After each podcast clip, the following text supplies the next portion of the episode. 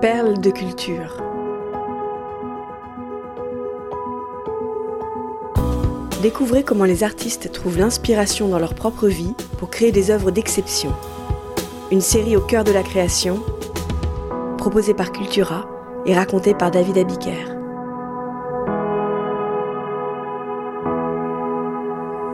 Mississippi Goddam de Nina Simone. 15 septembre 1963. Comme tous les dimanches, l'église baptiste de la 16e rue à Birmingham, dans l'État de l'Alabama, s'apprête à célébrer le culte. Avant la célébration, pendant que des adolescents étudient la Bible dans la salle de catéchisme, quatre membres du Ku Klux Klan déposent une bombe à retardement dans l'escalier. À 10h22, les bâtons de dynamite explosent et soufflent le rez-de-chaussée de l'édifice. L'attentat raciste tue quatre jeunes filles et blesse gravement 22 personnes. Depuis le début de l'année 1963, dans cette ville où la ségrégation sévit à son paroxysme, Martin Luther King et l'Association pour les droits civiques mènent des actions non violentes pour dénoncer les inégalités de traitement dont sont victimes les Afro-Américains. En avril, les sit-ins et les défilés ont entraîné l'arrestation du révérend King la situation est de plus en plus tendue. Face à l'entêtement du gouverneur de l'État, le 11 juin 1963, à la télévision, le président Kennedy appelle les membres du Congrès à faire passer une loi garantissant l'exercice des droits civiques pour tous, quelle que soit sa couleur de peau. En représailles, le 15 septembre 1963, les terroristes du Ku Klux Klan font parler la poudre. Quand elle apprend la triste nouvelle, la chanteuse Nina Simone est en répétition. Sa première réaction est de trouver un flingue. Je voulais tuer quelqu'un. Je ne savais pas encore qui. Quelqu'un qui ferait obstacle à l'avancée des miens, confie-t-elle plus tard. Au contact de son amie, l'écrivaine américaine Lauren Hansberry, la pianiste de 30 ans a aiguisé ces derniers mois sa conscience politique. Elle veut faire entendre sa voix. En juin, elle s'est produite au bénéfice de la National Association for the Advancement of Colored People. Et début août, elle a chanté Brown Baby, dans le stade de football américain d'une université noire de la périphérie de Birmingham. En cette funeste journée de septembre, elle est prête à prendre les armes. Mais son mari et manager, Andy Stroud, la ramène à la raison. Nina, tu ne vas tuer personne, tu es musicienne. Fais ce que tu sais faire. Alors l'artiste s'assied au piano. En moins d'une heure, elle compose Mississippi Goddam, un manifeste à la fois violent et touchant qui exprime ses sentiments du moment.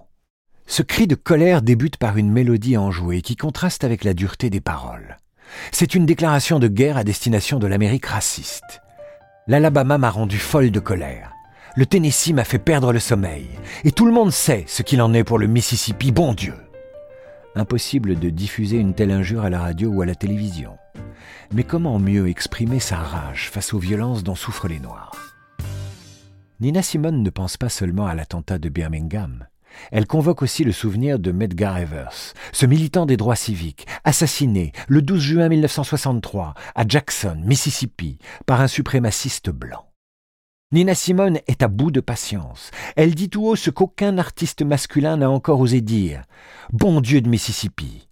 Son hymne protestataire s'attaque aux promesses du gouvernement et aux injonctions des leaders d'opinion d'y aller doucement. Je ne vous fais plus confiance, scande-t-elle. Vous continuez à dire Allez-y mollo, mais c'est justement le problème. À chaque fois, les musiciens répondent en chœur Too slow. Pour Nina, le changement est trop lent. Si elle a si peu d'espoir en l'avenir, c'est parce qu'elle sait d'où elle vient. Née le 21 février 1933 en Caroline du Nord, Eunice Kathleen Waymon a été très tôt confrontée au racisme. Pianiste virtuose au talent précoce, celle qui n'a pas encore choisi de se faire appeler Nina Simone est repérée par une riche femme blanche chez qui sa mère fait le ménage. À 11 ans, elle est conviée par sa protectrice à donner un récital dans la bibliothèque municipale de sa ville natale de Tryon. La jeune prodige s'installe au piano. Mais ses parents, assis au premier rang, sont obligés de laisser leur siège à un couple de blancs. Eunice se lève et annonce avec aplomb qu'elle ne jouera pas si ses parents ne retrouvent pas leur place. Quand il s'agit de défendre ses droits, Nina Simone est une combattante révoltée pleine d'audace. Le 21 mars 1964, sur la scène du prestigieux Carnegie Hall à New York, face à un public majoritairement blanc, elle interprète pour l'une des premières fois Mississippi Goddam. La captation de cette soirée figure sur l'album Nina Simone in Concert, sorti en 1964. C'est son premier enregistrement pour la maison de disques Philips. Elle a quitté son distributeur de disques américain Colpix pour la compagnie néerlandaise. Entre leurs engagements militants et les contraintes commerciales imposées par leur label, il n'était pas évident de trouver une voie pour les artistes afro-américains. Désormais, Nina Simone est libre d'aborder les injustices raciales dans ses chansons. Avant de se lancer, elle met en garde son auditoire new-yorkais. Le nom de cette air est Mississippi Goddam, et j'en pense chaque mot. Les spectateurs rient et applaudissent. Visiblement, ils n'ont pas bien compris de quoi elle va parler. Au milieu de l'enregistrement, lorsqu'elle s'adresse à nouveau à la foule en disant Je parie que vous pensiez que je plaisantais, n'est-ce pas? Sa remarque n'est cette fois accueillie que par des murmures. Quelques rimes plus loin, elle assène le coup de grâce. Ce pays tout entier n'est que mensonge, clame-t-elle. Vous tomberez tous et vous mourrez tous comme des mouches. Le morceau pressé, en single, est banni dans plusieurs États du Sud en raison de l'insulte contenue dans le titre, bien que le mot Goddamn soit bipé sur le 45 tours envoyé à destination des DJ afin de permettre son passage en radio. Peu importe. Des caisses de disques sont détruites. L'air devient la bande-son d'un combat. À l'été 1964, Mississippi Goddamn est adopté par les manifestants du Freedom Summer, une campagne lancée dans le but de faire inscrire le maximum de Noirs sur les listes électorales de l'État du Mississippi. Le 25 mars 1965, Nina Simone reprend son titre phare à Montgomery, en Alabama, devant 3000 marcheurs pour les droits civiques, partis quatre jours plus tôt de la ville de Selma.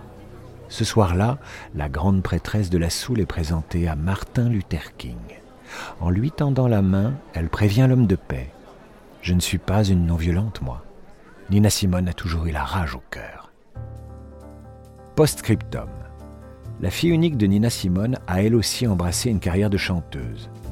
Sur son dernier album, In Need for Love, Lisa Simone livre une confession touchante sur sa relation longtemps tourmentée avec sa mère. Je n'ai pas ses mains, ni sa voix. Je ne joue pas de piano et je ne lutte pas pour les droits civiques comme elle. Mais je suis si heureuse de tout ce qu'elle a accompli. Lisa Simone entretient désormais l'héritage de la reine de la Great Black Music. Elle a notamment ouvert ses archives personnelles à la réalisatrice Liz Garbus pour les besoins du brillant documentaire What Happened, Miss Simon, disponible sur Netflix.